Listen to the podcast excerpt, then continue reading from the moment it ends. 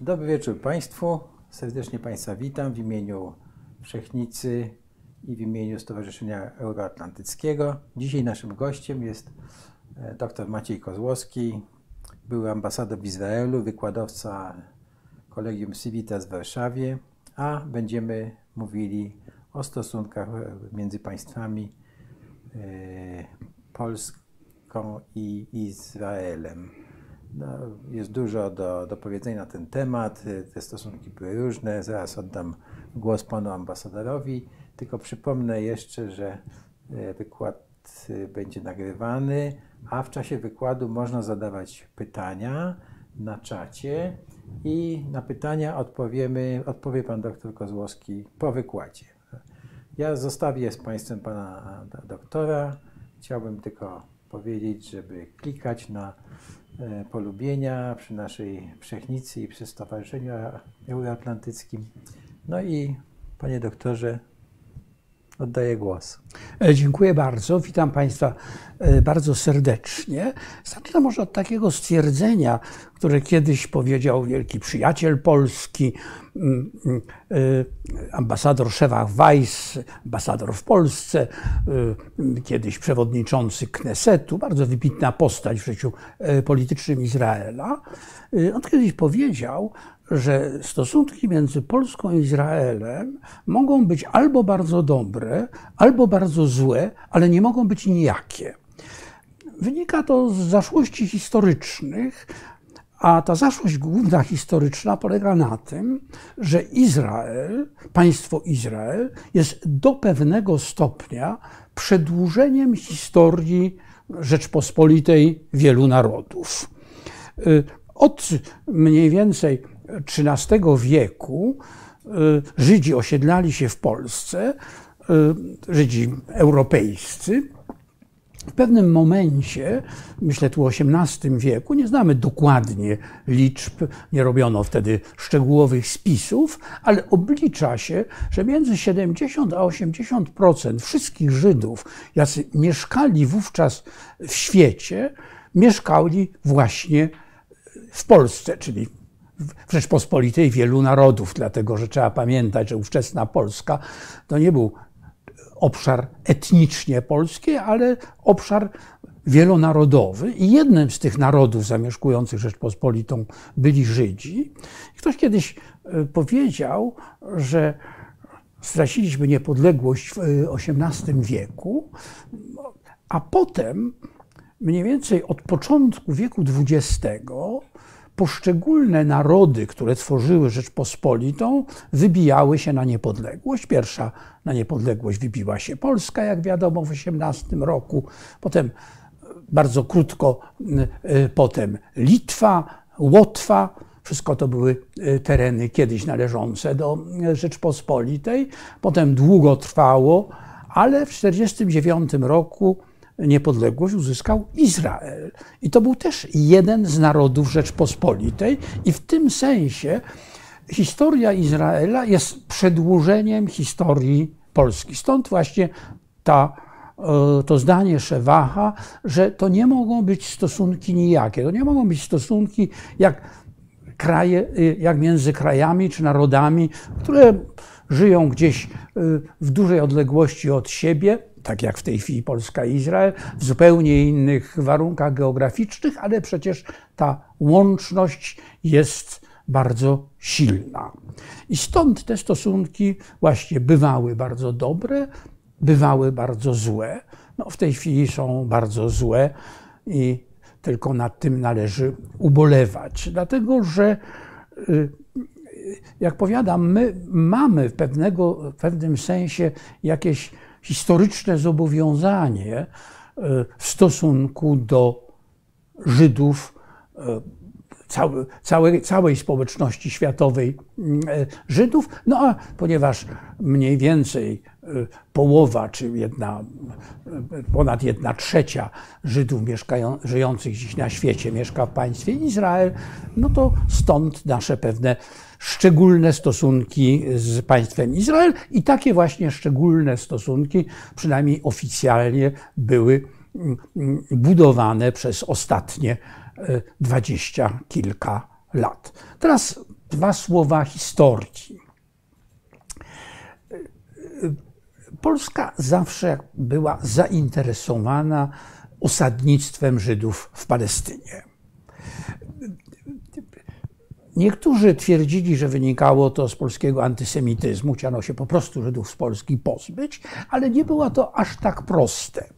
Mianowicie emigracja w tamtych czasach, myślę tu o końcu XIX wieku, tej wielkiej eksplozji demograficznej w XIX wieku, była jedynym w zasadzie sposobem w ówczesnej świecie na rozładowywanie e, napięć społecznych i rozładowywanie e, problemów ekonomicznych. Po prostu było, była ogromna liczba tak zwanych ludzi zbędnych. Wśród nich byli również Żydzi, bowiem większość Żydów mieszkających e, w Polsce, myślę tu już po 18 roku, to byli ludzie bardzo, bardzo biedni, którzy z trudem wiązali koniec z końcem i mając się jakiegoś drobnego handlu, mm, e, drobnego rzemiosła, ale była to straszliwa biedota.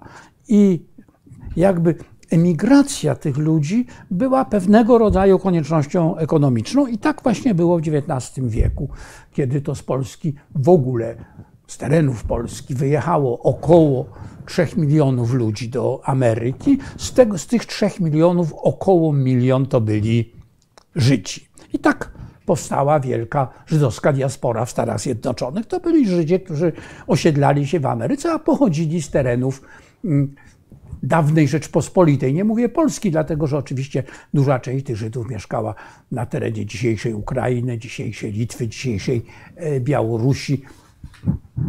Także Niemiec, bo również w Niemczech osiedlali się polscy Żydzi, bowiem nie było skupisk żydowskich, które przetrwały e, te fale antysemickie e, w XIII-XIV wieku. W zasadzie cała społeczność żydowska zachodniej Europy e, została wygnana i właśnie osiedliła się w Polsce. Stąd ta emigracja, oczywiście mogła mieć podtekst antysemicki, ale przede wszystkim chodziło w ogóle o emigrację i stąd Polska bardzo sprzyjała tej emigracji.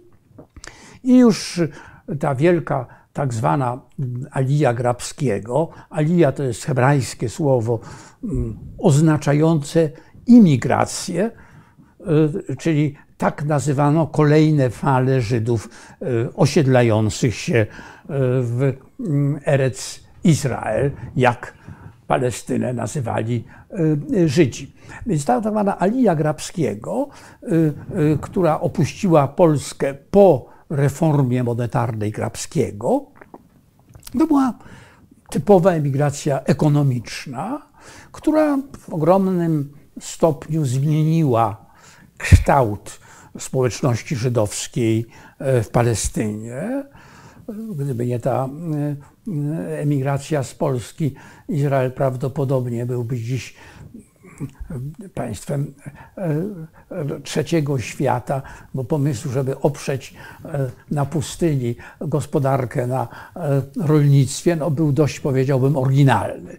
No i wtedy przyjechało tych kilkadziesiąt tysięcy Żydów polskich z miast, nie ze wsi, chcących osiedlać się w miastach, chcących jak gdyby y, odbudować swoje życie takie, jak mieli w Warszawie, Łodzi, y, Krakowie czy mniejszych y, miastach i to im się udało. Ci właśnie Żydzi zbudowali miasta, stworzyli system bankowy, partie polityczne, przemysł, pierwsze fabryki i całą, nazwijmy to, nowoczesną infrastrukturę państwa, która już była gotowa w momencie, kiedy w 1949 roku y, Izrael y, wybił się na y, niepodległość.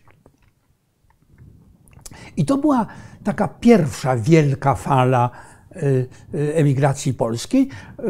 Jak gdyby śladem tej, tej fali, te ślady tej, tej, tej fali znajdujemy w języku hebrajskim. Otóż jeśli Państwo mówią, czy słyszeli kiedyś język hebrajski, jest tam kilka słów, które brzmią dziwnie znajomo. Na przykład opozycja, koalicja, manipulacja, protekcja. To są wszystko hebrajskie słowa. Wzięte wprost z języka polskiego, powiem, w Biblii nie było y, tych słów, no i trzeba było ten język polityczny stworzyć, więc wzięto go z języka wówczas naj, najczęściej używanego w Izraelu, czyli z języka e, polskiego. Druga fala emigracji przedwojennej e, to była emigracja, która e, już nielegalna, organizowana przez prawicowe siły polityczne izraelskie, Zewa Żabotyńskiego, y, który przyjechał do Polski w 1935 roku, rozmawiał, w 1936 rozmawiał e, z ówczesnym premierem i wówczas Polska zgodziła się mm, ułatwiać emigrację nielegalną, powiem nielegalną w tym sensie, że Wielka Brytania wprowadziła bardzo surowe kwoty imigracyjne, z uwagi oczywiście na napięte stosunki arabsko-żydowskie w Palestynie już w tym czasie. No i wtedy była właśnie owa nielegalna imigracja, której Polska bardzo sprzyjała, nie tylko mm, przymykając oczywiście oko na, e, na wyjazd swoich obywateli, ale wspomagając na różne sposoby e, te wyjazdy, a także ponieważ Żabotyński zdawał sobie sprawę, że państwo trzeba będzie wywalczyć, a nie tylko mm, zbudować. Stąd Polska y, pomagała militarnie tym ruchom mm, sionistycznym. Y, w Andrychowie był stworzony specjalny obóz, gdzie polscy oficerowie szkolili przybyły z Palestyny mm, bojowników Y, y, organizacji prawicowych no, w, te, w, technikach, które byśmy dziś nazwali terrorystycznym, podkładanie bomb, prawda, mm, walki e, miejskie i tak dalej. Taki kurs skończyło kilkudziesięciu bojowników izraelskich. Zdążyli oni jeszcze wyjechać do, do Palestyny, e, bo ten kurs miał miejsce e, w 1939 roku. Również Polska dostarczała broni dając nawet na to dość spore y, ilości pieniędzy, mm, dokładnie kilkaset tysięcy dolarów, co w owych czasach było niemałą sumą i za tą broń, za te pieniądze kupowano, za te pieniądze, to były pożyczką polską, kupowano broń i wysyłano do y, Palestyny. No, ta emigracja oczywiście nie miała wielkiego zasięgu, ponieważ była nielegalna. Tam myślano nawet o mm, zakupie e, statku, który ułatwiłby tą emigrację, no ale do tego wszystkiego nie doszło. Wybuchła wojna. Wiemy, jaki był los Żydów europejskich, Żydów polskich w czasie wojny. Nie będę o tym zbyt wiele mówił. I po wojnie kiedy ocalała garstka polskich Żydów, w przytłaczającej większości na terenie Związku Radzieckiego. I kiedy ci Żydzi zaczęli z tego Związku Radzieckiego, a także z obozów mm, mm, e, i z przymusowych wysyłek do pracy w Niemczech wracać do Polski, podniosła się straszliwa fala zbrodni antysemickich, której kulminacją e, był pogrom kielecki e, i te, te, to właśnie fizyczne zagrożenie sprawiło, że e, ta bardzo nieliczna garstka polskich Żydów, około było ich około w tym, w tym czasie na terenie nowych, w nowych granic Polski 300 tysięcy, w tym najbardziej, e, e, e, w momencie, kiedy było ich tutaj najwięcej, postanowiła opuścić Polskę. Odbyło się to na, na zasadzie porozumienia między komunistycznym rządem a organizacjami żydowskimi. Jednym z aktywistów tej organizacji był Icak Cukierman, słynny antyk, jeden z przywódców powstania w getcie. Ze strony polskiej spiritus movens tego porozumienia był szef ówczesnego wywiadu generał Komar, ale oczywiście zgodę dał wiceminister obrony narodowej i ta emigracja odbywała się w ten sposób, że po prostu polska Straż Graniczna przymykała oko na zorganizowane grupy Żydów przechodzące, jak wtedy mówiono, zieloną granicę między Polską a Czechosłowacją. Próbowano między Polską a e, sowiecką strefą okupacyjną w Niemczech. Mówimy tu o, o roku 1946 i 7, e, ale to się szybko skończyło. E, Sowieci nie wpuszczali E, tych zorganizowanych grup, więc jedynym szlakiem była, był szlak przez Czechosłowację i przez Czechosłowację oni przechodzili do Austrii i do Niemiec, do obozów tak zwanych DPS-ów, czyli Displaced Persons, skąd znów nielegalnie przedostawali się do Palestyny. I w ten sposób wyjechało z Polski sto kilkadziesiąt tysięcy ludzi. I to była kolejna wielka fala e, e, polskich Żydów, która osiadła e, w dzisiejszym państwie Izrael. W momencie, kiedy deklarowano niepodległość Izraela, czyli w maju 1949,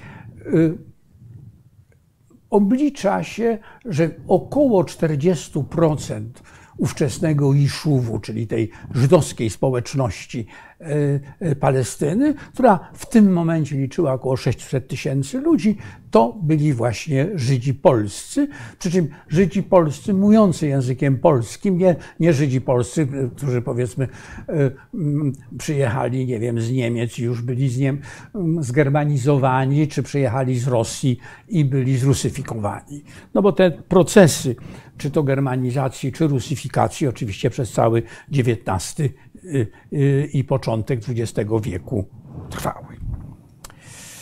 Y, stosunek nowej komunistycznej Polski do państwa Izrael był również bardzo przychylny.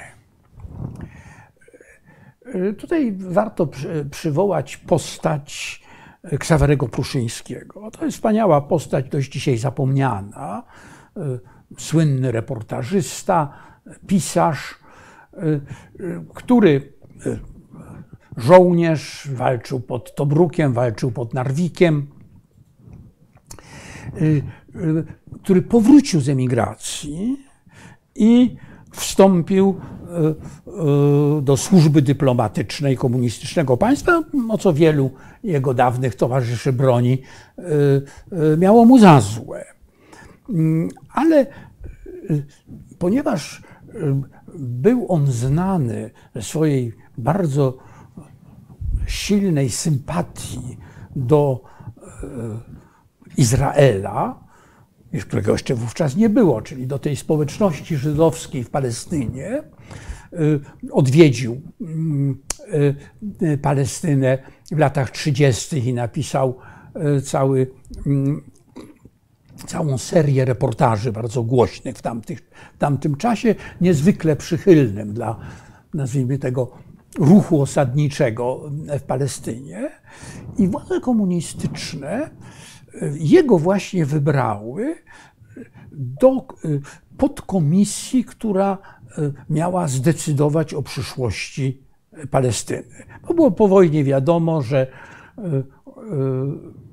okupacja brytyjska czy mandat brytyjski musi się skończyć. No i była kwestia, co dalej z tym terenem teren, na których mieszkały dwie zantagonizowane społeczności, czyli arabska y, i żydowska. Została specjalna komisja i właśnie Pruszyński był przedstawicielem polskim. Y, zachowało się kilka jego przemówień o niezwykłej mocy, jakby wskazujących, jak bardzo dla Polaków ważna jest niepodległość Izraela. Zacytuję z pamięci, nie mam przed sobą tego, tego cytatu, ale w tym ostatecznym przemówieniu, tuż przed głosowaniem Zgromadzenia Ogólnego, które ostatecznie dokonało tak zwanego podziału Palestyny, powiedział, że Niektórzy nam zarzucają, że mm, Polska w tej sprawie jest stronnicza. Tak, Polska jest stronnicza, bo zawsze będziemy e, e, opowiadać się e, za narodem, który nie ma państwa i któremu to państwo się należy i który o to państwo walczył, bo nasza historia jest taka, że właśnie walka o, własne, o własną państwowość rozumiemy, rozumiemy wszystkich, którzy o, o swoją własną państwowość walczą. I, wiadomo, nastąp, nastąpił podział, podział Palestyny, który, który Izrael uznał, Arabowie nie uznali, rozpoczęła się wojna, tak zwana według e, terminologii izraelskiej wojna o niepodległość, według terminologii arabskiej nagba, czyli, e, czyli katastrofa, e, w sposób zupełnie nieprzewidywalny przez nikogo, ta 600-tysięczna społeczność wygrała wojnę z koalicją państw arabskich, które w sumie liczyły kilkaset milionów ludzi. Oczywiście wojny się wygrywa na polu bitwy i nie ilość ludzi się liczy, tylko ilość, ilość żołnierzy e, e, na froncie. Nie będę tu opowiadał o e, wojnie o niepodległość, aczkolwiek jest to szalenie ciekawy temat, bo rzeczywiście w historii wojskowości jest to temat bardzo ciekawy, jak można, posiadając tak małe zasoby, wygrać wojnę. Przypomnijmy, że jak się wojna rozpoczęła, to te pa armie państw arabskich dysponowały nowoczesną bronią, lotnictwem, bronią pancerną, artylerią. Izrael, cała broń Izraela ciężka w momencie rozpoczęcia wojny, mówię tutaj o maju, to był to było maju 48, to były dwie armatki XIX-wieczne, które stały jako dekoracja przed e, e, siedzibą e, władz brytyjskich w Jerozolimie. Oczywiście bardzo szybko te braki w uzbrojeniu uzupełniono, między innymi część tego uzbrojenia przeszła przez Polskę, ale głównym dostarczycielem uzbrojenia był wówczas największy producent uzbrojenia poza Szwajcarią, wyniszczonej wojną Europie, czyli y, y, Czechosłowacja.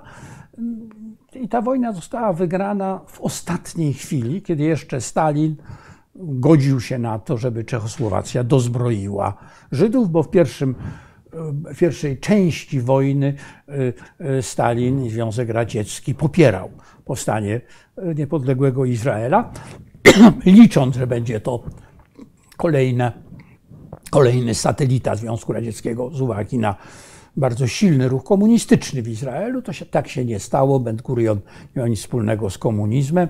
W związku z tym te sympatie się szybko odwróciły. Wojna wybuchła w maju. 15 maja 48 ogłoszono niepodległość. Na początku powiedziałem 49, przepraszam, pomyliłem się, to jest 8 rok oczywiście. I mm, y, już w we wrześniu sympatie Stalina się odwróciły i e, dzielni bojownicy żydowscy e, e, zamienili się w syjonistycznych agentów.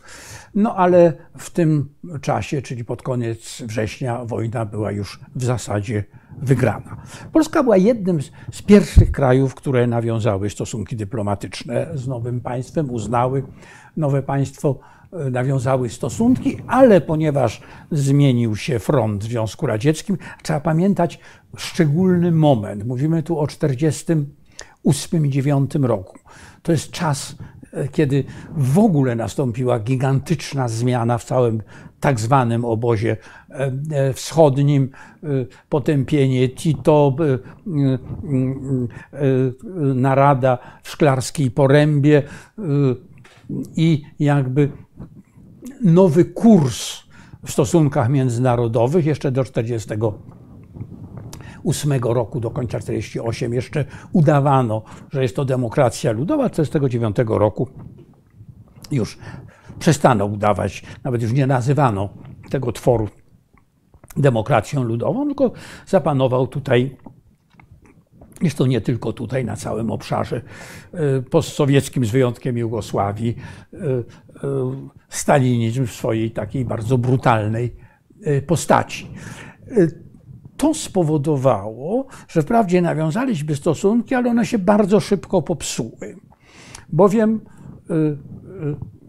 myśmy e, przyjęli ambasadora izraelskiego, wówczas posła, tak to wówczas nazywano, natomiast nie posłaliśmy naszego ambasadora do Izraela, bo już te, już, że tak powiem, Stalin wstrzymał te dobre stosunki. No a e, nowo powstała ambasada izraelska stała się obiektem inwigilacji e, służb bezpieczeństwa miałem taką wątpliwą przyjemność czytać akta w IPN-ie tych e, inwigilacji izraelskich dyplomatów. No to jest zupełnie zdumiewająca e, e, zawartość. To są setki teczek, na przykład z podsłuchów cały czas tych wszystkich y, izraelskich dyplomatów podsłuchiwano. Oni rozmawiali po hebrajsku, więc ktoś to musiał tłumaczyć. Ile to pieniędzy i czasu kosztowało, to czytałem te podsłuchy, no różne panie rozmawiają, gdzie jaki fryzjer jest w Warszawie, gdzie co kupić, prawda? No tak to, a to ci, ci ubecy to starannie wszystko y, podsłuchiwali, notowali. Te stosunki się zresztą dramatycznie popsuły po mm, zamachu, jaki miał miejsce na ambasadę sowiecką e, w Tel Awiwie, kiedy Związek Radziecki zerwał stosunki. Myśmy nie zerwali stosunków. E, notabene, znów z akt, które dzisiaj znamy, e, Stalin nie pozwolił nam zerwać tych stosunków, no ale wydaliliśmy ambasadora i te stosunki no, stały się gorsze niż złe. Do, doszło nawet do aresztowań ludzi pracujących w ambasadzie, nie dyplomatów izraelskich, ale, ale polskiego personelu. Notabene już w wolnej Polsce jeden z tych aresztowanych wówczas starał się uniewinnienie, nie, nie, nie doczekał się uniewinnienia. Wolna Polska uznała, że wyrok stalinowski jest, nadal obowiązuje. Tak to trwało do roku 56 i wtedy nastąpiła kolejna fala odwilży. Gomułka zezwolił tym Żydom, którzy chcieli wyjechać e, e, w latach 40., a nie zdążyli na wyjazd do Izraela. I to była kolejna wielka fala emigracji z Polski. Około 50 tysięcy ludzi wówczas opuściło Polskę. Mm, y, osiedlając się w Izraelu, to była tak zwana Alija Gomułkowska i wówczas nastąpił taki krótki okres bardzo dobrych stosunków. Powiedziałem, że w Izraelu rozmawiano po polsku. Kultura polska była znana, popularna. Stąd nasze teatry, Mazowsze, y, były bardzo żywa wymiana kulturalna, bardzo żywa wymiana mm, y, gospodarcza. Słowem, były to bardzo dobre stosunki, no ale znowu trwało to bardzo krótko, więc od 57 do początku lat 60., no bo u nas narastała fala antysemicka, która e, wybuchła z całą mocą już w 67 roku, e, w czasie wojny e, tak zwanej sześciodniowej kiedy to Związek Radziecki określił Izrael mianem agresora i Polska zerwała stosunki dyplomatyczne z Izraelem. Czy było to czy była to bezpośrednia pre, presja sowiecka, czy presja sowiecka, którą, że tak powiem, chętnie wcieliliśmy w życie, to jest wciąż do zbadania. Ja trochę czytałem na ten temat i Oczywiście presja sowiecka była, ale nie była ona tak silna. Mm, najlepszy dowód, że Rumunia tej presji się oparła i jako jedyny kraj ówczesny e, bloku sowieckim tych stosunków nie zerwała. Pozostałe kraje zerwały. No i wtedy te stosunki, mm, trudno mówić, że były złe, stały się dramatyczne. Mianowicie mm, Polska y, publicznie y, zaczęła oskarżać Izrael o wszystkie możliwe grzechy i wszyscy, używając wszystkich możliwych epitetów, lokaje imperializmu, zdrajcy pokoju światowego, rządnik krwi syjoniści itd., tak itd., tak Izrael nie pozostał, e, powiedziałbym, e, nie pozostał na uboczu tej wymiany inwektyw, no i wtedy przylgnęła do Polski opinia y, kraju nie tylko niedemokratycznego i komunistycznej dyktatury, ale również kraju antysemickiego, no bowiem y, to, co się rozpętało w 1968 roku, y, w świecie poholokaustowym było czymś zupełnie niezrozumiałym i zadziwiającym. Mianowicie y, niecałe 30 lat po zagładzie Żydów zaczęto używać no, języka jakby wprost ze Stürmera, y, prawda? Y, to świat był tym zaszokowany. I ta opinia Polski jako kraju powiedziałbym, zapiekłych antysemitów przylgnęła wtedy do Polski i tej opinii do dzisiaj bardzo trudno się jest pozbyć, ale jak powiadam, zrobiliśmy to na własne życzenie. To nie y, y, y, wymyślano wszystkie artykuły w, w naszej walce, w Y, pismach Paksu, y, y, to nie prawda, jacyś źli agenci malowali transparenty precz z syjonizmem. Nie wiem, czy te, te, transparenty syjoniści do Syjamu to jest prawda, czy to jest, czy to jest legenda miejska, no ale, ale te, bez syjonizmu do Syjamu te transparenty były wystarczająco wymowne. I też nie można powiedzieć, że to robili tylko komuniści. Niestety ten, ta fala antysemicka, która wówczas, którą wówczas władza wywołała, niestety padła na podatny grunt i mm, ci, którzy wtedy zostali zmuszeni do wyjazdu, a było to kilkanaście tysięcy ludzi, wyjeżdżali z bardzo głęboką raną w sercu, bo to byli ludzie, którzy świadomie wybrali polskość.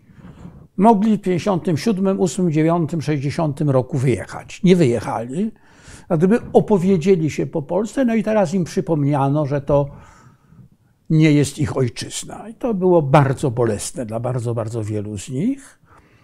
I ta rana jak gdyby wciąż w pewnym sensie e, krwawi. Tak więc jak w 90 roku zaczęliśmy odbudowywać stosunki polsko-izraelskie, to odbudowaliśmy je nie od zera, tylko z bardzo, bardzo głębokiej zapaści.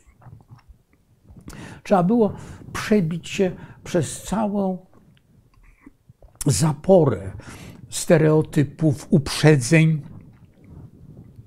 również nieprawd dotyczących Polski. No i bardzo uporczywie, z niemałymi trudnościami robiliśmy to i na tej drodze osiągaliśmy niemałe sukcesy. Mówię my, bo byłem jednym z tych, którzy to robili, dlatego że byłem ambasadorem w Izraelu, a potem przez wiele, wiele lat e, pełnomocnikiem ministra do spraw stosunków polsko-żydowskich, więc po prostu wprost się tym, tymi sprawami zajmowałem. I muszę powiedzieć, że miałem takie osobiste satysfakcje. Bardzo mi zależało na przykład na właśnie przełamaniu tej niechęci tych tak zwanych marcowców. Ich w Izraelu było stosunkowo niewiele, około 3000, ale to była bardzo znacząca grupa. Ja specjalnie spotykałem się z nimi, były specjalne przyjęcia dla nich w, w mojej rezydencji. Przyjaźniłem się z wieloma, występowałem o różne odznaczenia. Słowem, no, starałem się jako ambasador zrobić co mogłem. No i jednym z moich wspomnień z pobytu w Izraelu jest to, że jedna z pań z tej właśnie emigracji, jak e, urządzono mi pożegnanie, ze łzami w oczach powiedziała: Pan nam przywrócił Polskę. No, jest to satysfakcja, której, o której trudno zapomnieć. E, moi następcy mm, kontynuowali to, niezależnie od tego, z jakiej opcji politycznej pochodzili, bowiem wszystkie opcje polityczne zdawały sobie sprawę, że naprawienie stosunków polsko-izraelskich, a co znaczy polsko-żydowskich, jest dla Polski sprawą ogromnej wagi. I czy to był rząd prawicowy, czy lewicowy, y, czy bardzo prawicowy, jak na przykład choćby y, y, rząd Jarosława Kaczyńskiego, prowadził tą samą politykę, na przykład Lech Kaczyński położył ogromne zasługi na wbudowaniu tych, tych mostów. No i wszystko to się posypało dramatycznie w ciągu ostatnich lat. No i w tej chwili znów wracamy do tego samego poziomu, jaki mieliśmy e, w latach 60. I mogę powiedzieć tylko, że jest to dla mnie osobista klęska. Może ja bym na tym skończył e, i widzę, że jest bardzo wiele pytań, więc mamy jeszcze e, trochę czasu i Dobrze. postaram się ja odpowiedzieć też... na pytania to ja w takim razie bardzo dziękuję za wykład. Rozumiem, że będziemy kontynuować odpowiadając na pytania. I y, jeśli możemy prosić o przewinięcie tych pytań na, na, na początek, bo spróbujemy najpierw odpowiedzieć na te pytania. Y, są pytania i są komentarze. Y, mam nadzieję, postaramy się żadnego komentarza nie zostawić bez odpowiedzi. Tak? I Pierwsze pytanie jest od pana Salwadora Zdali. Dobry wieczór. Mam nadzieję, że zrozumiem lepiej o co chodzi rządzącym państwie Izrael Polski, bo przecież dzięki nam to państwo powstało, a teraz nas pluje. Ja rozumiem, że tu chodzi o to, e, o co teraz chodzi, tak? No tak. Bo, no bo teraz, e, jeśli e, mógłby pan doktor wyjaśnić sprawę tych, tej uchwały dotyczącej tego prawa administracyjnego, tak? No bo, to jest. Bo, y, no bo, bo od, rozumiem, że strasznie, od... strasznie by to długo trwało, tak, dlatego że ale... nie, chcę, nie chcę wchodzić w sprawy, w sprawy prawnotechniczne. Ja rozumiem, bo to jest... ale sprawa jest taka, że został majątek ofiar Holokaustu w Polsce i właściciele się nie odnaleźli w Polsce. Ja to jest znacznie bardziej no, skomplikowane. Ja bym w to może nie wchodził, bo problem nie jest w tej konkretnej ustawie. Problem zaczął się w moim przekonaniu wraz z uchwaleniem no, haniebnej y, ustawy o, właściwie tak. nowelizacji ustawy o IPN. Była to rzecz haniebna, antysemicka, obrzydliwa. Wywołało to ogromne oburzenie w Izraelu i w społeczności żydowskiej na całym świecie.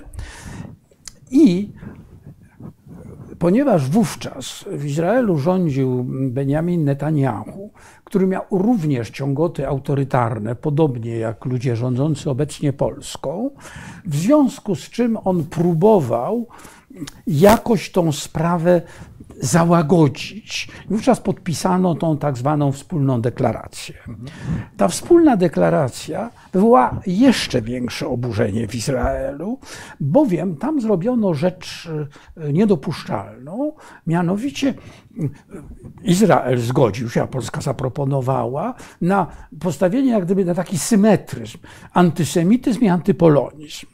Jest czymś zupełnie mm, absurdalnym, bo jak istnieje antysemityzm i istniał on przez kilka tysięcy lat i e, jego ofiarami padło, padły miliony ludzi, a padały te, te, ofiary jeszcze przed Holokaustem, tak czegoś takiego jak antypolonizm to nie ma, jest to wymysł. To, że, kogo, że, jakiś, że jacyś ludzie nie lubią jakiegoś kraju, to nie nazywajmy tego ideologią. No, antysemityzm jest ideologią, ma, ma swoją literaturę, były organizacje anty, antysemickie i tak dalej, i tak dalej.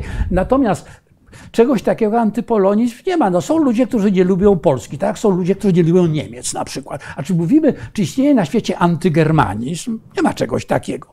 Albo na przykład są ludzie, którzy nie lubią Rosjan. A czy istnieje, a, czy istnieje coś takiego jak antyrusizm? No nie ma czegoś takiego. No, ludzie się nie lubią. Rusofobia. Czy, anty, czy, anty, czy antyukrainizm. I to wywołało oburzenie. W momencie, jak Netanyahu upadł, to ci, którzy go za to krytykowali, doszli do władzy, no i tą kartę w tej chwili rozgrywają. Ja myślę, że sama ustawa tu jest mało ważna. Ta ustawa była potrzebna, ta ustawa nie jest antysemicka, ona dotyczy w przytłaczającej większości spraw polsko-polskich, majątkowych. Sprawy żydowskie są tam marginesem. Natomiast znaleziono, że tak powiem, pretekst, żeby te nagromadzone resentymenty wobec Polski, które się budowały przez ostatnie pięć lat, bowiem ostatnie pięć lat w Polsce, no mówmy sobie szczerze, antysemityzm e, przestał być e, czymś, e, co władze państwowe zwalczają. Wręcz przeciwnie, raczej puszczano oko do antysemitów. No, w momencie, kiedy y, prokurator y, wstawia się za mm, człowiekiem, który publicznie pali kukłę Żyda, no to jest, tego nie można nie zauważyć. Tak? Nie można nie zauważyć, że polski premier jedzie w okolice Dachau, ale kwiaty składa na grobach żołnierzy Brygady Świętokrzyskiej, którzy mają e, krew Żydów na rękach. No, to są wszystko tak. rzeczy, które są zauważalne. I jak powiadam, ta ustawa jest tutaj najmniej ważna, a że często te oskarżenia wobec Polski i Polaków są niesprawiedliwe, za daleko idące, czy wręcz głupie, jak chociażby ostatnie wypowiedzi e, Jaira Lapida, to trudno, no ale na tym polega polityka. On wie, że może na tym zbić kapitał polityczny i go zbija. I go zbija. Oczywiście, bo e, pan doktor się poprawił, jeśli chodzi o, o rok powstania, bo tu jest e, poprawka. I jest pytanie o to, co nie dotyczy moim zdaniem relacji polsko-izraelskich, ale jest ciekawe. Mianowicie, e, czemu do około 1965 roku zamieszkujący Palestynę nazwali swoich ziomków po Holokauście mydłem. E, znaczy mieli zły stosunek, no bo tu jest oczywiście, to jest... Na Palestynę nazwali swoich ziomków po Holokauście mydłem, a po tej dacie zmienili. To, nie Więc, dotyło... to czy nazywali mydłem, to może za daleko, po, tak. za daleko powiedziane. Ale nimi, takie, tak, tak było. Znaczy, powiedziałbym inaczej. Był kult bojowników o niepodległość Izraela i tylko ci, którzy walczyli z bronią w ręku o niepodległość Izraela, że tak powiem, byli w panteonie y, chwały w Izraelu. Natomiast ci wszyscy, którzy nie walczyli, a przytłaczająca część Żydów nie walczyła, bo w tym panteonie znaleźli się również bojownicy getta. No bo to oni byli jak gdyby prekursorami tak. tych, tej, tej siły żydowskiej. Y, y, byli może nie, y, nie pogardzani, ale powiedziałbym, nie chciano słuchać ich opowieści. Bo słucha się opowieści bohaterskich, a nie słucha się opowieści o tragedii. Tak. Y, I to był problem, i to się zmieniło właśnie w 1965 roku, a y, zmieniło się od procesu Eichmana. Czyli nie Takim wojna, nie punktem, wojna. nie wojna. Jak pan pisze, punkt, tak- y, Punktem przełomowym był proces Czyli Eichmana. przesłuchanie tych setek Przes- ofiar. Przesłuchanie setek ofiar, jak gdyby przywrócenie pamięci narodowej doświadczeń tych ludzi, którzy przeżyli Holokaust. I to była wielka trauma dla Izraela, wielkie przeżycie, i od tego czasu pamięć o Holokauście stała się częścią, nazwijmy to, zbiorowej, zbiorowej tożsamości, częścią tożsamości. I to w miarę jak w miarę upływu czasu, jak ci, którzy przeżyli Holokaust, odchodzą, tych osób zostało już dosłownie Coraz mniej. garstka. Y, Jest to coraz bardziej wzmacniane. I właśnie w tej chwili nie wojna o niepodległość, a właśnie pamięć Holokaustu jest tym spoiwem, które jakby jednoczy, czy y, stanowi tą taką podstawę tożsamościową y, Izraela, gdzie przecież przyjeżdżali Żydzi z bardzo różnych stron. I stworzenie z tego jednego narodu nie było rzeczą łatwą, tak jak nie było rzeczą łatwą stworzenie jednego narodu z Polaków żyjących pod różnymi y, zaborami. Tak, jednego państwa jeszcze. Jednego Tak, państwa. Ludzie myślący jeszcze do dzisiaj myślą inaczej wielkopolscy niż na wschodzie. Czasami mam takie wrażenie. Yy, jeszcze może pan e, Krzysztofie, możesz przewinąć jeszcze. Yy, Mamy tutaj pytanie. Gomułko nam powiedział, będzie Wiesław jak popełnił i tak dalej. Ma, mamy komentarze e, dużo, na, na którym Polacy mają najpierw Żydów, y, Żydzi mają krew innych narodów. Jak się można odnieść do takiego stwierdzenia, że Żydzi mają na rękach krew wielu narodów? To jest, prostu- to jest, y, Nie to wiem, jest czy właśnie, jest- czy to nie jest, wiem- to, czy nie to jest, wiem, czy jest- czy to nie nie wiem, jest czy- jakieś odniesienie, znaczy jakieś echo tej propagandy. Nie wiem, czy, nie ma, 60 czy, jest na, czy jest na świecie jakiś naród, który nie ma na, na rękach krwi innych narodów. No Nie tak, ma się, tak. tak się złożyło w historii, że narody ze sobą walczyły i można powiedzieć, że Polacy mają na rękach krew Ukraińców, Ukraińcy mają na rękach krew Polaków, y, y, Polacy mają na rękach krew Litwinów, y, y, Ro, Rosjanie mają krew Polaków, Polacy Rosjan, no y, wszyscy mają jakąś krew na rękach. Żydzi musieli walczyć o przeżycie, bo to wojna o niepodległość, wszystkie późniejsze wojny arabsko-żydowskie, To były- to nie były wojny o terytorium, o ideologię, to były wojny o przeżycie. O Było wiadomo o istnienie nie państwa, Ludzi. o istnienie Też. ludzi, narodu. Przecież gdyby y, y, Żydzi przegrali którąkolwiek z wojen, które stoczyli, to nastąpiłaby zagłada taka, jaka miała miejsce y, w hitlerowskiej Europie, bo przecież doradcą mm, Nasera mm, był jeden z ideologów zagłady mm, y, wielki mufti Jeroz- Jerozolimy, który spotykał się z Hitlerem y, w latach 40. i który tworzył oddziały SS y, z Bośniaków. To nie wiecie, nie, tego nie, nie wiedzieliśmy. Można tam jeszcze prosić o przewinięcie w górę, panie Krzysztofie, bo tam jest, y, chciałem o coś jeszcze zapytać, y, rozpętało się samo. Jeszcze chwileczkę, jeszcze chwileczkę. No właśnie, tu jest taki, pan Marek Czerniński nam pisze, wi- wi- widać, że panu, panie ambasador, nie wyszło, bo e, e, nie- Nienawiść do Polski kwitnie w Izraelu. Ja muszę powiedzieć, że mm, tak jak moi ko- koledzy byli na wakacjach w Izraelu i mieszkali e, na takiej wymianie, gdzie mieszkali w domach, rodzinach izraelskich, to oni tego, tej nienawiści jakoś nie, nie, nie odczuwali w takim, na takim może, więc e, czy ta nienawiść, e, w której tu pan Cydliński pisze, to jest, to jest w tej polityce, w tej narracji politycznej, a, a u zwykłych ludzi to, e, e, nie wiem, czy ona jest. Ja nie, po prostu nie wiem tu odpowiedzieć, ale, ale Y, No więc y, wielu y, moich kolegów z pracy na przykład pojechało do Izraela na wakacje, do tych rodzin i to, i to były fantastyczne pogawędki. No to, No więc wydaje mi się, że e, te dwadzieścia kilka lat pracy nie poszło całkowicie na marne, bo rzeczywiście mm, powiedziałbym, że mm, nikt nie robił tego typu badań socjologicznych, ale z takiej, powiedziałbym, anegdotycznego oglądu, to znaczy z rozmów z ludźmi,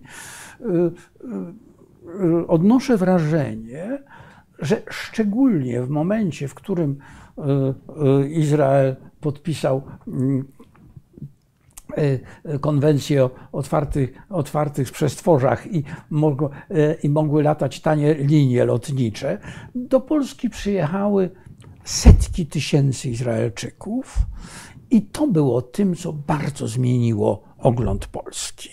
Przyjeżdżali do kraju otwartego, przyjaznego, zasobnego, świetnie zorganizowanego i to zmieniło ten obraz Polski jako takiego kraju właśnie zamkniętego i antysemickiego. Czy zmieniło u wszystkich? Nie wiem. Ale znów, ja byłam w Izraelu mm, przeciętnie trzy, czasami cztery razy w roku. No i mam bardzo wielu przyjaciół. Oczywiście ludzie, z którymi ja się spotykam, to jest zupełnie inny. Nie, nie mogę powiedzieć, że to jest przekrój społeczeństwa izraelskiego. Spotykam ludźmi wykształconymi, intelektualistami, z bardzo wielu z nich ma polskie korzenie. No, jak to jest zupełnie, zupełnie inny, no, no, elitą społeczeństwa izra izraelskiego. Jak to wygląda na takim poziomie, powiedziałbym, y, mm, średnim, bardzo mi trudno powiedzieć, bardziej, że Izrael jest społeczeństwem ogromnie podzielonym. Te podziały tam są tak silne, że powiedziałbym, niewątpliwie istnieje duża, jak duża, trudno powiedzieć, grupa ludzi, którzy te resentymenty i uprzedzenia w stosunku do Polski kultywują, tak jak istnieje w Polsce bardzo duża grupa antysemitów. Ale nie można powiedzieć, że Polska jest antysemicka. Według badań mm, e, Ireneusza mm, Krzemińskiego mniej więcej 20-25% e, e, Polaków ma silniejsze lub lżejsze uprzedzenia antysemickie. No to jest jedna czwarta, to jest bardzo dużo, no, ale to nie jest cała Polska. Czy to jest jedna czwarta Izraelczyków, który ma uprzedzenia do Polski? Trudno powiedzieć, tym bardziej, że trudno powiedzieć, jakie, jakie uprzedzenia do Polski mogą, nie wiem, Żydzi z Etiopii, czarni Żydzi z Etiopii, czy, czy Żydzi z krajów arabskich, którzy w ogóle często w ogóle nie wiedzą, gdzie Polska leży. No właśnie. Weźmy do poziomu tych relacji dyplomatycznych, no bo my jesteśmy przecież w takim trójkącie. Polska, Stany Zjednoczone, prawda, Izrael. Tak? I y, te relacje z Izraelem y, jednak oddziałują na relacje ze Stanami Zjednoczonymi. Bardzo silnie. Tak? I, I, dlaczego tak się dzieje? I to na dwóch poziomach, no dlatego że to się dzieje na dwóch poziomach. Raz, że jednak w, Izra w Ameryce y, diaspora żydowska bardzo wpływowa. Nie ma to nic wspólnego, powiedziałbym, z, e, z, stereotypami, że Żydzi rządzą światem. Po prostu wśród elity amerykańskiej e, jest bardzo dużo osób pochodzenia żydowskiego. I dla wielu z nich to, co się dzieje w Polsce, jest również postrzegane poprzez ich związki z ich pochodzeniem. I to jest jeden aspekt, ale drugi aspekt, znacznie ważniejszy, jest taki, że mm, dla, Izra dla Ameryki Izrael jest niezwykle ważnym sojusznikiem. Leży w kluczowym miejscu geograficznym świata. Mm, dzięki istnieniu Izraela y, Ameryka ma jakby stały wpływ na wszystko, co się dzieje na Bliskim Wschodzie. No w tej chwili y, to się dramatycznie zmienia. Ropa przestaje być już tak ważnym y, elementem y, ładu światowego, jak była jeszcze powiedzmy 20 lat temu.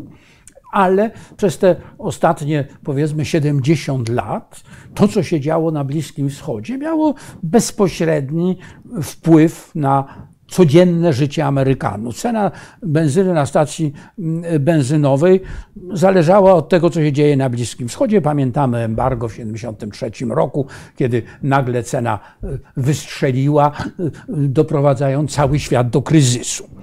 W związku z czym dla Amerykanów Izrael był i jest ogromnie ważnym elementem ich światowej polityki. I stąd stosunki polsko-izraelskie, biorąc pod uwagę, że również Polska jest ważnym elementem całego ładu światowego z punktu widzenia amerykańskiego, no bo jesteśmy tym państwem, nazwijmy to frontowym, te stosunki mają znaczenie również z punktu widzenia tej wielkiej polityki, a jest to wzmacniane tym, o czym powiedziałem e, na wstępie, że bardzo wielu, bardzo wiele osób ważnych w polityce izraelskiej, ja chociażby dzisiaj obecny e, e, szef Departamentu Stanu ma polskie, żydowskie, żydowsko-polskie korzenie wręcz. Tak, no to tu wracamy do początku tak. opowieści. No to ja bym chciał nawiązać, taki powiedzieć osobiste doświadczenie o tym, o tym e, antysemityzmie, jakim, z jakim ja się spotkałem u młodego Kanadyjczyka. Otóż e, moja fundacja prowadziła wymianę polsko-kanadyjskiej młodzieży. Jeszcze w taki, do tego byli jeszcze młodzi Ukraińcy. To był świetny program i przyjechała grupa młodych Kanadyjczyków i na pierwszym spotkaniu takim e, o Polsce, o poznawaniu Polski, ten młody Kanadyjczyk stał i powiedział, a dlaczego wy prawda, mordowaliście Żydów w obozach? I to był młody człowiek, pokolenie, no, prawda, e, e, nie, nie, nie wiem, prawda, z, chyba go nazwał Y, tak, i, i no i, i co mu odpowiedzieć? No, na szczęście ja miałem taką książkę, Black Book of Polish Jewry, takim, e, nie wiem, czy ją zna, pan doktor zna, taki raport z 1943 roku, który był opublikowany w Stanach Zjednoczonych był cały komitet, y, na czele tego komitetu stał Eleonora Roosevelt. No i oczywiście było wszystko o getcie, o tym, jeszcze nie było o, o, o Święcimiu. No i dałem mu tę książkę. Tak? I po prostu był zaszokowany tym, że coś takiego tu się działo. I... No to jest problem. Tak. To jest problem, że w tych stosunkach jest oczywiście ogromnie wiele przekłamań. Ale wydaje mi się, że to, co robi obecna władza, jest absolutnie zaprzeczeniem y, y, budowania dobrego imienia Polski. Ja jestem głęboko przekonany, że nikt nie położył większych zasług do niszczenia wizerunku Polski niż reduta y, dobrego imienia. Rzecz bowiem polega na tym, że żeby prostować kłamstwa, czy prostować nieprawidło e, e, tego typu wypowiedzi, ewidentnie fałszywe, kłamliwe, nie mające nic wspólnego z rzeczywistością, trzeba nie przeciwstawiać mity o dzielnych Polakach, którzy nic nie robili, tylko ratowali Żydów w czasie, w czasie okupacji i, i byliśmy samym narodem e, sprawiedliwych, tylko mówić, pokazywać prawdę historyczną, a ta była bardzo złożona. A ta była bardzo złożona, bowiem stosunki polsko-żydowskie były złożone, były bardzo różne, bardzo różny. Te, te stosunki to jest to cała gama różnych zachowań. Przy czym nieraz e, antysemici okazywali się bohaterami, jak chociażby Dobraczyński. E, e, bohaterowie jak y, wielu żołnierzy podziemia okazywali się mordercami Żydów. Słowem, to nie, to, to nie była prosta sprawa. I o tych, o tych bardzo trudnych i złożonych kwestiach należy dyskutować, że użyję mm, y, górnolotnego y, zwrotu, w prawdzie w prawdzie, czyli w dochodzeniu do prawdy, szukaniu tej prawdy, co starają się robić, co stara się robić wielu historyków, no to się ich stawia przed sądem, jak Grabowskiego i Engelking. No, na szczęście drugiej instancji to został tak, Ale sam pomysł postawienia przed sądem historyka za to, że prowadzi badania historyczne jest kompletnie absurdalny. E, tam chodziło o to, że o te, e, że e, o te stwierdzenia jakie padły w tej książce, ile dobrze pamiętam, ale w każdym razie no, pomysł, żeby za, tu przypomnijmy sobie tą ustawę IPN-owską, bo przecież ona uderzała przeciw badaczy polskich. O ile ja dobrze rozumiem, tak? Proszę, ustawa ta IPN-owska, tak? tak. Która, że ona uderzała w swobodę badań badaczy polskich. Dokładnie, dokładnie. Znaczy, oni mieli stawać przed sądem. Za to. Tak. Jednym słowem, e, na celu było wyciszenie zupełne, tak, ludzi, że po prostu się tym nie zajmowali, jak rozumiem w tym celu. Ale tutaj pan Roman Wiśniewski zadał ciekawe pytanie. Proszę o wyjaśnienie, jakie są obecne cele Izraela w polityce zagranicznej Jakie ma Polska szanse odpowiedzieć na priorytety polityki Izraela? No, no bardzo ciekawe pytanie. Bardzo bo, ciekawe tak, pytanie. To, bardzo ciekawe. Po co nam jest Izrael w naszej polityce zagranicznej? Bardzo ciekawe. No, albo, o, tym, my o, tym, o tym już troszkę mówiliśmy, o tak. tym trójkącie Polska, Izrael, tak. Stany Zjednoczone, y, y, ale ma również tak, znaczenie, tak powiem, autonomiczne w tym sensie, że jak powiedziałem na wstępie, stosunki z Izraelem mają swoje bardzo odległe i ważne korzenie historyczne i jakby to jest dla, dla Polski niezwykle ważne, a również to jest ważne właśnie dla odbudowywania wizerunku Polski. Prawda? Musimy przełamać ten wizerunek y, kraju antysemickiego. Natomiast jeżeli chodzi o cele polityki izraelskiej, to jest bardzo ciekawe, ale to się szalenie szybko zmienia. Jakby pan mi zadał to pytanie lat temu trzy czy pięć, to bym powiedział, że takim głównym celem polityki było y, przeciwstawianie się bardzo silnym antyizraelskim tendencjom w Unii Europejskiej. I myśmy tutaj byli ważnym sojusznikiem dla Izraela, dlatego że my byliśmy przeciwwagą dla tych krajów Unii, y, które są bardzo silnie antyizraelskie. I to był bardzo ważny y, element polityki. To się błyskawicznie zmienia, bowiem Izrael, który przez całe kilkadziesiąt lat swojej państwowości był cały czas zagrożony y, przez sąsiadów wszystkich. Mało tego, był całkowicie wyizolowany w regionie, do tego stopnia, że, że musi grać w lidze europejskiej, bo nie może grać prawda, w lidze azjatyckiej, mimo że leży w Azji. Śpiewa w Eurowizji, a nie, a nie. No, słowem był izolowany. I to się zmieniło. Ostatnie dwa lata to jest proces nawiązywania stosunków dyplomatycznych z krajami arabskimi i przełamywanie tej izolacji. I wydaje mi się, że w tej chwili priorytetem polityki izraelskiej jest przełamywanie y, izolacji y, w y, swoim otoczeniu geograficznym. Już są nawiązane stosunki z Emiratami, z Bahrajnem, z Sudanem, z Marokiem, ale z Egiptem już one są nawiązane od dawna. Z Egiptem to jest niby nawiązane stosunki, ale są to takie stosunki dość chłodne. Y, ale na przykład w tej chwili sądzę, że priorytetem to jest nawiązanie stosunku z Arabią Saudyjską. I z kolei priorytetem jest izolacja Iranu.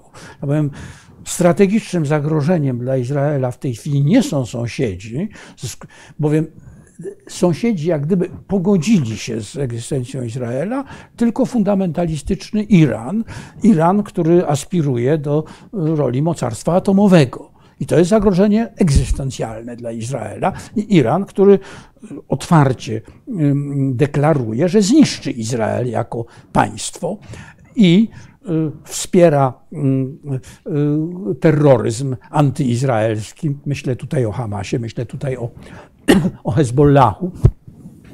I jak gdyby y, po wojnie syryjskiej dotarł do granic Izraela. I y, odbudowywanie stosunku, tworzenie antyirańskiego frontu wśród krajów arabskich to jest w tej chwili priorytet Izraela. I tu oczywiście Polska, gdyby ją prowadziła mądrą politykę zagraniczną, mając bardzo dobre stosunki z państwami arabskimi, a również mają dobre stosunki z Iranem, mogłaby być takim pewnego rodzaju rozgrywającym. Każdy kraj, jeżeli prowadzi skomplikowaną, nazwijmy to, grę dyplomatyczną, potrzebuje takich pośredników. I Polska takim pośrednikiem mogła być, no ale jeżeli tylko możemy coś w naszej polityce zagranicznej e, zniszczyć, to to ochoczo niszczymy. No i w tej chwili niszczyliśmy stosunki z Izraelem, a nie poprawiliśmy stosunków ani z państwami arabskimi, ani e, z Iranem. Tak, niestety nam to nie wychodzi. mam e, jeszcze e, taką jedną uwagę, że no, dużo żołnierzy z armii też w, pewnym o- okresie wyci- wyciekało w cudzysłowie tak, z armii do, do Palestyny. No, Chociażby, i chociażby cichy- przyszły, przyszły premier Begin, Menachem Tak. Begin był I- kapralem, był kapralem przecież w polskiej I armii. tu przypomnijmy, że y, były, były, y, były y, no, cichy y, rozkaz, prawda, żeby ich nie, żandarmeria, żandarmeria żeby ich nie ścigała, tak, żeby ich Tak, zostawić tak no, co było oczywiście wbrew, nazwijmy to, e, Dyscyplinie. wytycznym bryty, brytyjskim z kolei. Tak, z kolei, tak. E, Także to... Tak, e, więc dlatego mówię, że był cichy. Tak. Tu, tutaj jeszcze parę pytań o sam Izrael, jeśli można. Bo wspomniał pan ambasador o tym, że na pustyni można rolnictwo. Proszę? Że Nie na pustyni można. E, Była taka idea, że na pustyni zrobimy, z pustyni zrobimy kraj rolniczy, tak? I, Tak. i to ma to No. związek jakoś z tą emigracją. e, Dość to, dość to był szaleńczy pomysł, no ale w ogóle pomysły, y, nazwijmy to ideologiczne, y, przełomu XIX i XX wieku różne były dość szaleńcze. Tak. Y, Te pomysły sionistyczne obok właśnie budowy państwa, y, oparcie na, na rolnictwie, no było dość szaleńczym pomysłem. No ale na, na szczęście Żydzi z Polski wyprostowali to. Rozumiem. Na szczęście Ale- dla Izraela. Ale, a Izrael jest samo, samowystarczalny żyw, żywnościowo? Skąd? Nie, Skąd? Nie, mo, nie może być samowystarczalny. Nie, przecież to jest w tej chwili prawie 10 milionów ludzi. No tak, no to nie ma jak to, to, to w Znaczy, ogóle mowy ja- nie ma. Jest oczywiście rolnictwo mm, bardzo dotowane i słusznie.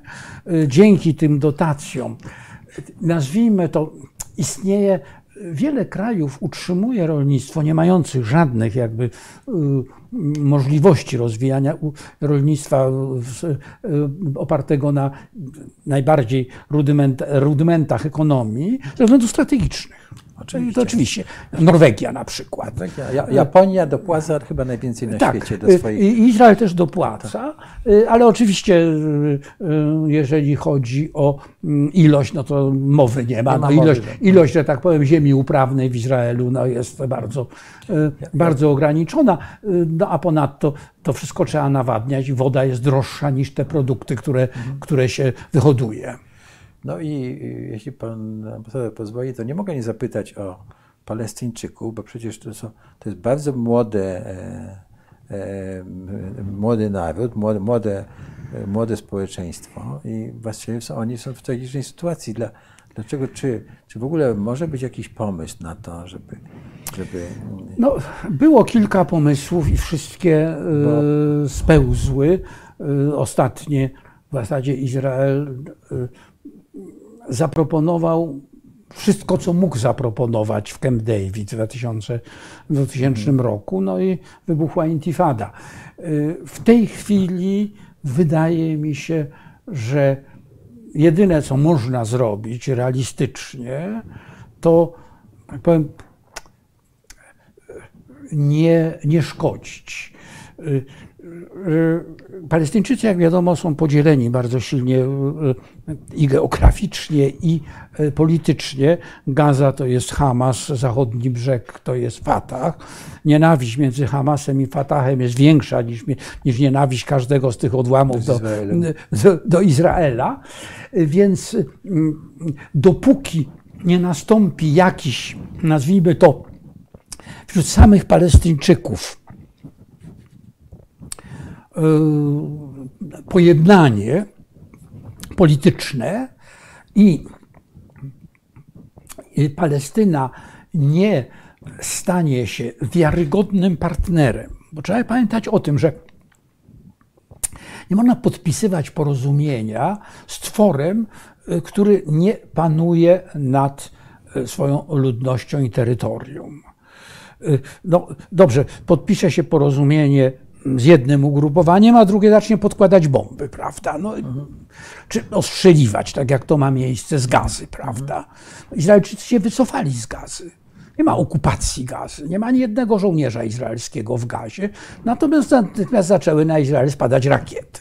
No, szczęśliwie Gaza jest otoczona pustynią, rakiety nie, dolat, nie dolatują za daleko y, i one nie stanowią jakiegoś wielkiego zagrożenia, no a poza tym jest ta y, obrona antyrakietowa. No ale wyobraźmy sobie, że, że następuje to, co się szumnie nazywa pokojem, powstaje państwo izraelskie na zachodnim brzegu, po czym jakaś frakcja mm, rewolucyjna ustawia mm, wyrzutnie rakiet 5 kilometrów od lotniska Ben Guriona. No, no tak. Nie? No Izrael, no, to, są, to, to nie jest takie proste, jakby się wydawało, nie, ja, ja, powiedziałbym, manifestantom żądającym pokojem. To jest bardziej skomplikowane. No, wydaje mi się, że na tym możemy zakończyć. Wydaje mi się, że odpowiedzieliśmy na wszystkie pytania. Dziękujemy za wszystkie komentarze, nawet te, które były nam tutaj nieprzychylne. No, taką mamy zasadę, że, że e, my komentarzy nie, nie usuwamy. Jak są już nie, nie spełniają warunków, no to je zgłaszamy oczywiście do e, administratora, ale akurat tutaj chyba takich nie było, no były złośliwe niektóre, ale zawsze rozumiem, że ten temat e, wzbudza wiele, wiele sensacji. Natomiast ja bym chciał przypomnieć jeszcze Państwu, że e, na naszej wszechnicy mamy pięć wykładów, albo i sześć nawet, doktora Kozłowskiego o korzeniach antysemityzmu, czyli od e, bardzo wczesnych lat aż do ostatecznego do, do, do, do Niemiec nazistowskich i ostatecznego rozwiązania. I też mamy kilka wykładów o Izraelu, bardzo tak. ciekawych. Nie y, y, o relacjach polsko, y, nie o relacjach polsko-izraelskich, tylko o no to mamy takie komentarze głupie, tak, prawda, że Żydzi kierowali gułagiem, no tak, tak, no, tak. No tak, tak.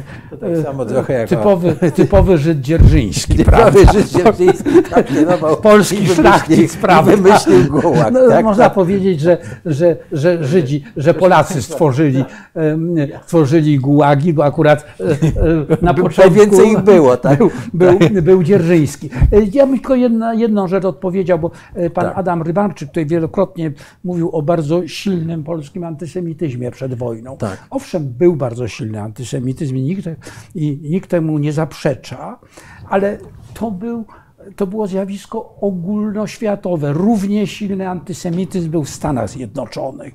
To, co wyprawiał mm, e, e, Lindbergh i całe to towarzystwo w Stanach Zjednoczonych, to nasz antysemityzm przy tym to był e, mały pikuś. E, na Węgrzech co się działo, w Rumunii co się działo. Przy czym, to tutaj trzeba powiedzieć e, jednoznacznie, że i Rumunia, i Węgry w sposób zorganizowany poprzez państwo uczestniczyły w Holokauście. W Polsce to były jednostki. Znaczy, nie było zorganizowanej, państwo zorganizowanego. Właściwie... Państwo polskie nie uczestniczyło w Holokauście, wręcz przeciwnie, było jednym z niewielu, które alarmowało świat o Holokauście. I to jest ta tak, różnica. Tak, to jest ta, ta różnica. Ja, jak byłem w Kanadzie i no to mi pokazywano e, też te ślady antysemityzmu w Kanadzie, tak, że po prostu było podzielenie, były getta żydowskie. Oczywiście ci Żydzi w Kanadzie byli bogaci i te domy były bogate, tym niemniej no, byli wykluczeni. W Na Harvardzie i e, numerus clausus trwał do lat 70. No tak, tak, tak. Także Także no, o tym musimy pamiętać. Tak samo jak musimy pamiętać o tym, że, że gułak, e, że to wymysł żydowski, no to tak. Gułak to był wymysł. W NKWD byli była to międzynarodówka. Byli tam Żydzi, ale byli Polacy, byli Łotysze, byli, tak. byli Gruzini. Gruzini, tak. No, e, łącznie z tym głównym Gruzinem. Tak, tak łącznie, łącznie z tym głównym Gruzinem. No i drugim Berią, no prawda? No i drugim, tak. tak. Także, proszę Państwa, bardzo dziękujemy. Słucham do tych wykładów. Jeśli mógł prosić jeszcze o to kliknięcie na łapkę przy naszej wszechnicy i Będziemy informować o dalszych wykładach. Mam nadzieję, że pod koniec y, września wrócimy jeszcze do rozmowy z panem Jerzym Markiem Nowakowskim, a też y, będziemy mogli porozmawiać prawdopodobnie z y, profesorem Góralczykiem o Chinach. Także panie ambasadorze, bardzo dziękuję, dziękuję państwu. I ja się nazywam Piotr Szczepański, jestem z Wszechnicy. Ja Państwu bardzo dziękuję. Dziękuję również za pytania i komentarze.